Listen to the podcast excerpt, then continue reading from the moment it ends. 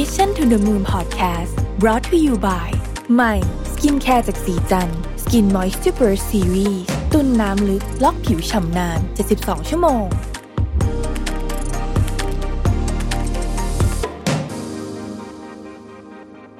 สวัสดีครับ ยินดีต้อนรับคุณผู้ฟังทุกท่านเข้าสู่ Change นะครับ ซึ่งเป็นซีรีส์ใหม่ของ Mission to the Moon Podcast นะครับ Change Podcast เนี่ยเป็นพอดแคสต์ชุดพิเศษนะฮะที่จะพาทุกคนมาร่วมกันพลิกวิกฤตเป็นโอกาส สร้างทางรอดของธุรกิจและโลกใบนี้เนี่ยไปคู่กันด้วยนะครับด้วยรูปแบบการทำธุรกิจแบบใหม่ เรียกว่า circular economy หรือว่าเศรษฐกิจหมุนเวียนนั่นเองนะครับผ่านแนวคิดการออกแบบ แนวคิดการทำธุรกิจที่จะทำให้กระบวนการและทัศนคติทางความคิดของทุกท่านเนี่ยเปลี่ยนไปนะครับพอดแคสต์ซีรีส์นี้เนี่ยเหมาะมาก สำหรับนักธุรกิจหรือผู้ประกอบการนะครับ ที่กำลังมองหาโอกาสใหม่ ๆ ในอนาคตนะฮะ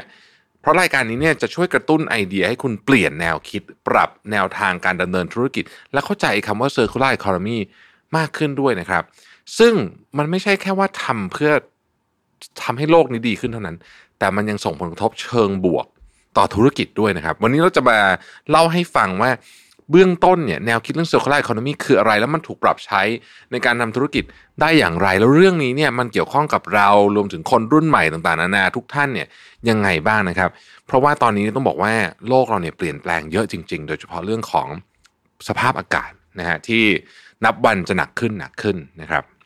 เราอาจจะเคยได้ยินคำนี้นะฮะที่บอกว่า the climate has no borders อากาศเนี่ยไม่มีพรมแดน คือพูดง่ายๆคือว่า คุณสมมติเราทำเผาป่าที่ประเทศนี้นะครับ ไม่ใช่ว่ามันเจอพรมแดนแล้วมันหยุดที่สำนักตรวจคนเข้าเมืองไม่ใช่อย่างนั้นนะฮะเพราะเนี่ยสิ่งที่เกิดขึ้นกับสิ่งแวดล้อมเนี่ยมันเกิดขึ้นที่หนึ่งมันส่งผลกระทบได้ทั่วทุกมุมโลกจริงๆ ดังนั้นนี่มันถึงเวลาแล้วนะฮะที่เราจะต้องตระหนักถึงสิ่งที่เกิดขึ้นอย่างจริงจัง เพราะถ้าไม่เริ่มทำตอนนี้ อาจจะถึงจุดที่เรียกว่าสายเกินไปแล้วก็ได้นะครับ ถ้าหากใครได้ติดตาม Mission to the Moon นะครับผมเชื่อว่าทุกท่านเนี่ยยังคุ้นๆ EP หนึ่งที่เราพูดถึงรายงานของ IPCC นะครับ IPCC คือใคร IPCC เนี่ยย่อมาจาก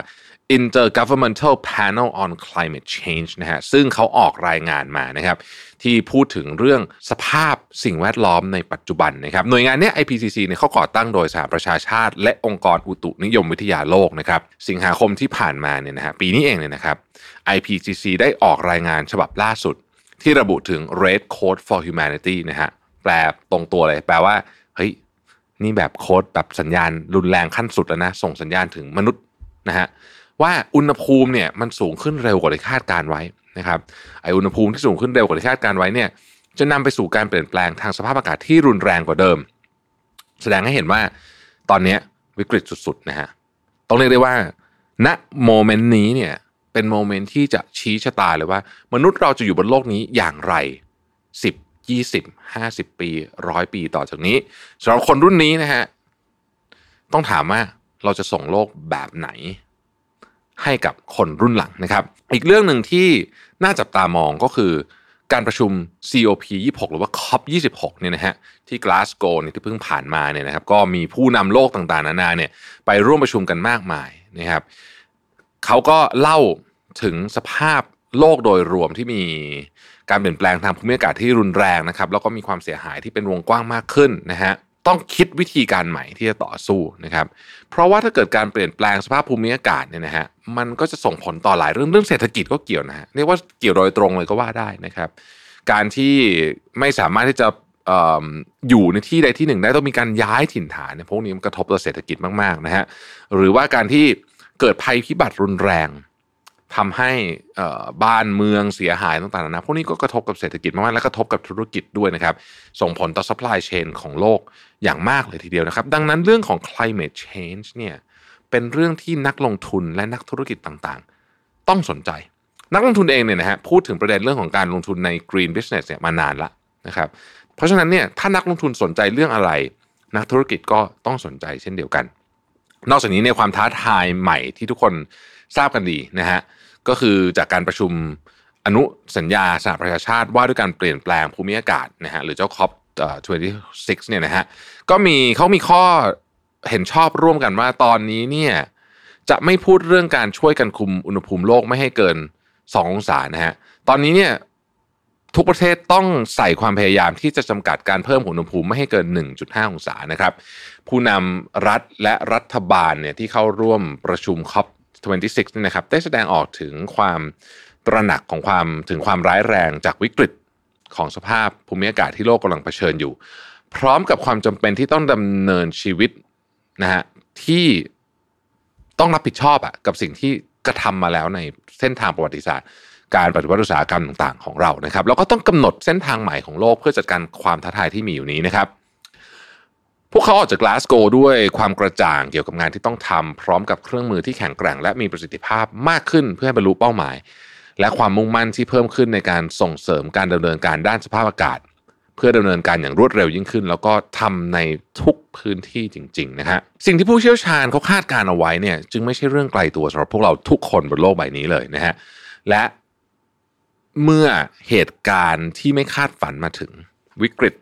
ภูมิอากาศที่มันรุนแรงกว่าที่เราคาดไว้มาถึงเนี่ย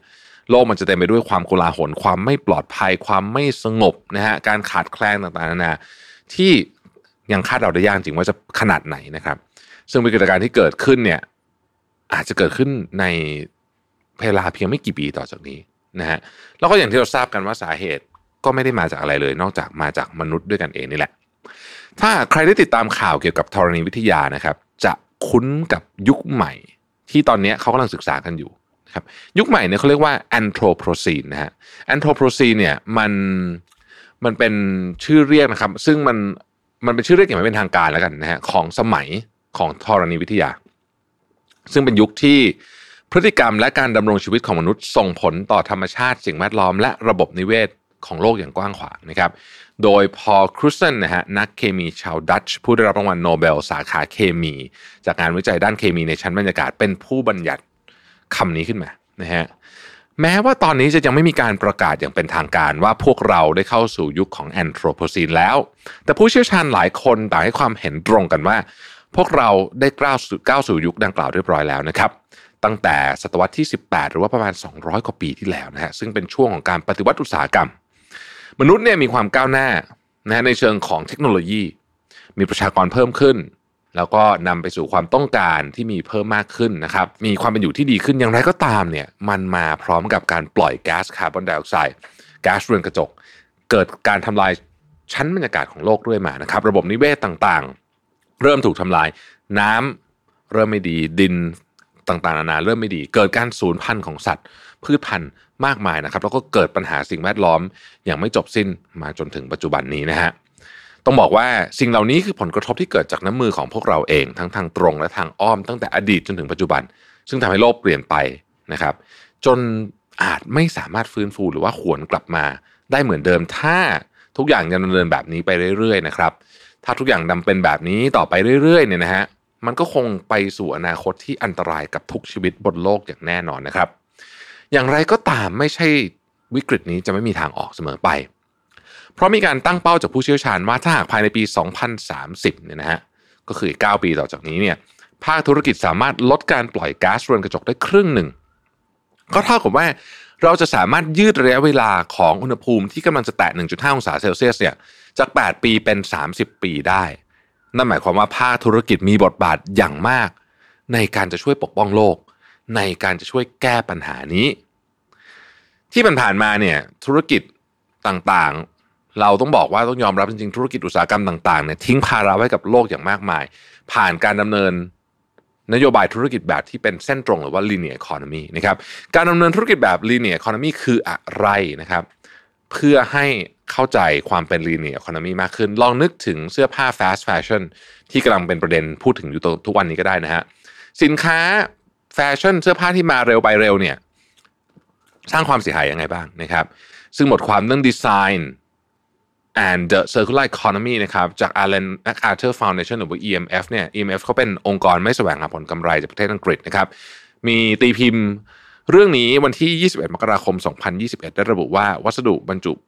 ภัณฑ์จากพลาสติกกว่า 80%นั้นสูญเสียไปโดยเปล่าประโยชน์นะครับ เกิดจากการใช้ครั้งเดียวแล้วทิ้งนะฮะ เช่นบรรจุภัณฑ์ของวงการแฟชั่นอะไรต่างๆนาพวกนี้เนี่ยหรือและอีกหลายวงการนะครับ ไม่ใช่เฉพาะวงการแฟชั่นกลายเป็นขยะมหาศาล สร้างปัญหากับสิ่งแวดล้อมนะฮะเห็นได้ว่า linear economy เนี่ย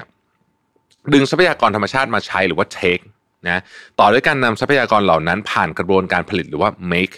และทิ้งหรือทำลายเมื่อผ่านการใช้งานหรือว่าหมดอายุการใช้งานหรือว่า dispose นะฮะจนเกิดเป็นขยะไม่มีการนำมาใช้ใหม่แต่อย่างใด ไม่ใช่แค่ธุรกิจแฟชั่นเท่านั้นแต่อย่างที่บอกรวมถึงหลาย ๆ ธุรกิจที่ปลายทางคือการทิ้งให้เป็นขยะนะครับนอกเหนือจากนั้นยังไม่พอยังกำจัดไม่ถูกวิธีด้วยนะครับเหมือนอย่างที่รายงานเรื่อง The New Plastic Economy นะครับ Rethinking the Future of Plastic and Catalyzing Action จาก EMF เช่นกันเนี่ยอันนี้เขาตีพิมพ์ในปี 2016 นะครับก็ได้ให้ข้อมูลว่ามีขยะพลาสติกเพียงร้อยละ14 ที่ได้รับการรวบรวมเพื่อไปรีไซเคิลร้อยละ14 นะครับ น้อยมากนะฮะและในจำนวนนี้มีเพียงร้อยละ2เท่านั้นที่รีไซเคิลอย่างถูกต้องและมีประสิทธิภาพ ซึ่งหากเป็นแบบนี้ต่อไปมีการคาดการณ์ว่าในอีก 30 ปีข้างหน้า จะมีขยะพลาสติกมากกว่าปลาในทะเลอย่างแน่นอนนะครับ ประโยคนี้แอลกอก็เคยพูดผมเคยฟังแอลกอพูดประโยคนี้เลยมีขยะพลาสติกมากกว่าปลาในทะเลเนี่ยนะฮะและยิ่งความต้องการของผู้บริโภคเพิ่มมากขึ้นเท่าไหร่เนี่ยธุรกิจก็ยิ่งต้องเร่งผลิตสินค้าและบริการ เพื่อตอบสนองความต้องการมากขึ้นเท่านั้น แต่ทว่าทรัพยากรกลับมีน้อยลงไปทุกวันทุกวันนะครับทำให้วัตถุดิบแพงฉุดไม่อยู่ ส่งผลกระทบต่อ supply chain นะฮะและบริการต่างๆ รวมถึงความเสียหาย ต่อสิ่งแวดล้อม และกำลังคนที่เสียไปโดยเปล่าประโยชน์เช่นกัน หากเรายังดำเนินธุรกิจแบบนี้ต่อไป สนใจเพียงตัวเลข สนใจเพียงกำไร แต่ไร้ซึ่งความยั่งยืนหรือว่า sustainability เนี่ยนะครับ อนาคตเนี่ยก็จะไม่มีทั้งธุรกิจแล้วก็ไม่มีโลกเราด้วยนะฮะนี่จึงเป็นสาเหตุที่นักธุรกิจควรเปลี่ยนวิธีคิดในการทำธุรกิจตั้งแต่ตอนนี้ มันจะได้ประโยชน์ทั้งเรื่องธุรกิจ แล้วก็จะได้ประโยชน์ทั้งเรื่องโลกของเราด้วยนะครับ โดยเริ่มจากการเปลี่ยนการทำงานจาก linear economy หรือว่าธุรกิจแบบเส้นตรงเนี่ยสู่ circular economy ที่เป็นวงกลมนะฮะผ่านการเปลี่ยนความคิดและรูปแบบการดำเนินธุรกิจที่อาจจะเรียกได้ว่าเป็นอีกหนึ่งเครื่องมือที่จะพาเราไปยังโลกที่น่าอยู่ แน่นอนมันต้องใช้เวลานะครับ และต้องทำความเข้าใจอย่างมาก เพราะเป็นการเปลี่ยนใหม่ทั้งระบบ แต่มั่นใจได้ว่าผลลัพธ์นี้จะยั่งยืนและคุ้มค่าอย่างแน่นอนนะครับเพราะสุดท้ายแล้วเนี่ยมนุษย์มีเพียง 2 ทางเลือกเท่านั้นสำหรับอนาคต หากไม่เปลี่ยน โลกในอนาคตข้างหน้าคงเป็นพื้นที่ที่อันตรายมากๆสำหรับทุกคน ในน้ำจะมีแต่ขยะพลาสติกแทนปลา ไม่มีอากาศบริสุทธิ์หายใจ ทุกพื้นที่คละคลุ้งไปด้วยฝุ่นพิษ สารเคมี สารพิษที่ก่อให้เกิดอันตราย รวมถึงภัยธรรมชาติที่จะมาถี่มากๆ แล้วก็โรคระบาดที่ยากจะควบคุม นอกจากนี้ยังอาจทำให้ธุรกิจมาถึงทางตันด้วยนะฮะเพราะถ้าเกิดไม่มีวัตถุดิบมาผลิต ไม่มีผู้สนใจลงทุน ไม่มีผู้ซื้อทุกคนต้องมัวแต่เอาตัวรอดจาก สภาวะอากาศที่เปลี่ยนแปลงรวดเร็วในที่สุดก็อาจจะไม่มีผู้บริโภคเลยก็ได้ แล้วในที่สุดนั้นเนี่ยก็อาจจะเป็นจุดจบของทั้งโลกแล้วก็ทั้งธุรกิจเรานะครับ ดังนั้น จึงเป็นเรื่องที่สำคัญอย่างยิ่ง ที่เราบรรดาคนที่ทำธุรกิจเนี่ยต้องให้ความสำคัญกับเรื่องนี้อย่างด่วนที่สุด ยิ่งเปลี่ยนแปลงเร็ว ทุกอย่างจะเป็นไปในทิศทางที่ดีขึ้นอย่างแน่นอนนะครับ เพราะว่าโลก ที่เราฝันไว้อะนะมีอากาศหายใจไม่ต้องมีฝุ่นนะฮะน้ำสะอาดนะครับ มีพื้นที่สีเขียวให้ร่มเงา มีระบบนิเวศที่สมดุล ถ้าเป็นอย่างนั้นธุรกิจก็จะเจริญเติบโตด้วยแน่นอนนะครับ ทีนี้ก็ขึ้นอยู่กับเราแล้วว่าจะกำหนดอนาคตของโลกใบนี้ ให้ตัวเองและส่งต่อให้คนรุ่นหลังอย่างไรบ้าง เพราะคนที่จะอยู่รอด อาจจะไม่ใช่คนที่แข็งแกร่งที่สุดนะฮะแต่คนที่อยู่รอดเนี่ยจะเป็นคนที่ปรับตัวเปลี่ยนธุรกิจ และตอบโจทย์ ความท้าทาย ได้ดีที่สุด ต่างหากนะครับ และในตอนนี้เนี่ยประเทศไทยได้มีอีกหนึ่งก้าวสำคัญในการเปลี่ยนแปลงครั้งนี้สำหรับคุณผู้ฟังที่สนใจข้อมูลเพิ่มเติมนะครับ ต้องการปรับตัวต่อความท้าทาย หรือต้องการเริ่มเปลี่ยนแปลงวิธีคิดวิธีการทำธุรกิจของท่านเนี่ยแต่ว่าไม่รู้จะทำไงดี ยังงงๆอยู่ว่าจะทำไงดีเนี่ยนะครับ ขณะนี้ สอวช และ UN Global Compact Network Thailand ได้จัดโครงการอบรมเชิงปฏิบัติการ Circle Creating Business Through Circular Design นะครับ CIRCO นะฮะหลักสูตรจากประเทศเนเธอร์แลนด์ ครอบคลุมธุรกิจหลากหลายประเภท โดยในการอบรมดังกล่าวเนี่ยผู้เข้าร่วมอบรมจะได้ลงลึกถึงนวัตกรรมความคิดเรียนรู้การออกแบบธุรกิจเป็นขั้นตอนด้วย Circular Design พร้อมทั้งเปิดมุมมองใหม่ๆ เพื่อพบโอกาสที่ซ่อนอยู่ในวิกฤต ซึ่งเราอาจจะคาดไม่ถึงและมองไม่เห็นมาก่อนด้วยซ้ำเนี่ยนะฮะจากกระบวนการการทำธุรกิจ หรือ supply chain แบบใหม่ของเรา ที่จะนำไปสู่การออกแบบ circular business model ที่ตอบโจทย์สร้างกำไรครองใจลูกค้า และเป็นมิตรต่อสิ่งแวดล้อมไปพร้อมๆกันนะครับท่านสามารถดูรายละเอียดหรือสอบถามข้อมูลเพิ่มเติมได้ที่ Facebook Fanpage Global Compact Network Thailand และใน EP หน้าเนี่ยผมจะพาทุกท่านไปรู้จักกับเศรษฐกิจหมุนเวียนหรือว่า circular economy การให้ลึกซึ้งมากขึ้นนะครับ รอติดตามกันนะครับว่าเศรษฐกิจรูปแบบนี้จะช่วยเปลี่ยนโลกและธุรกิจของเรา ได้อย่างไร it's now and never ถ้าไม่ทำตอนนี้ก็ไม่มีโอกาสอีกเลยนะครับ ขอบคุณและสวัสดีครับ Mission to the Moon Podcast Presented by สีจัน Skin Moisture Burst Series ตุ่นน้ำลึกล็อกผิวชำนาน 72 ชั่วโมง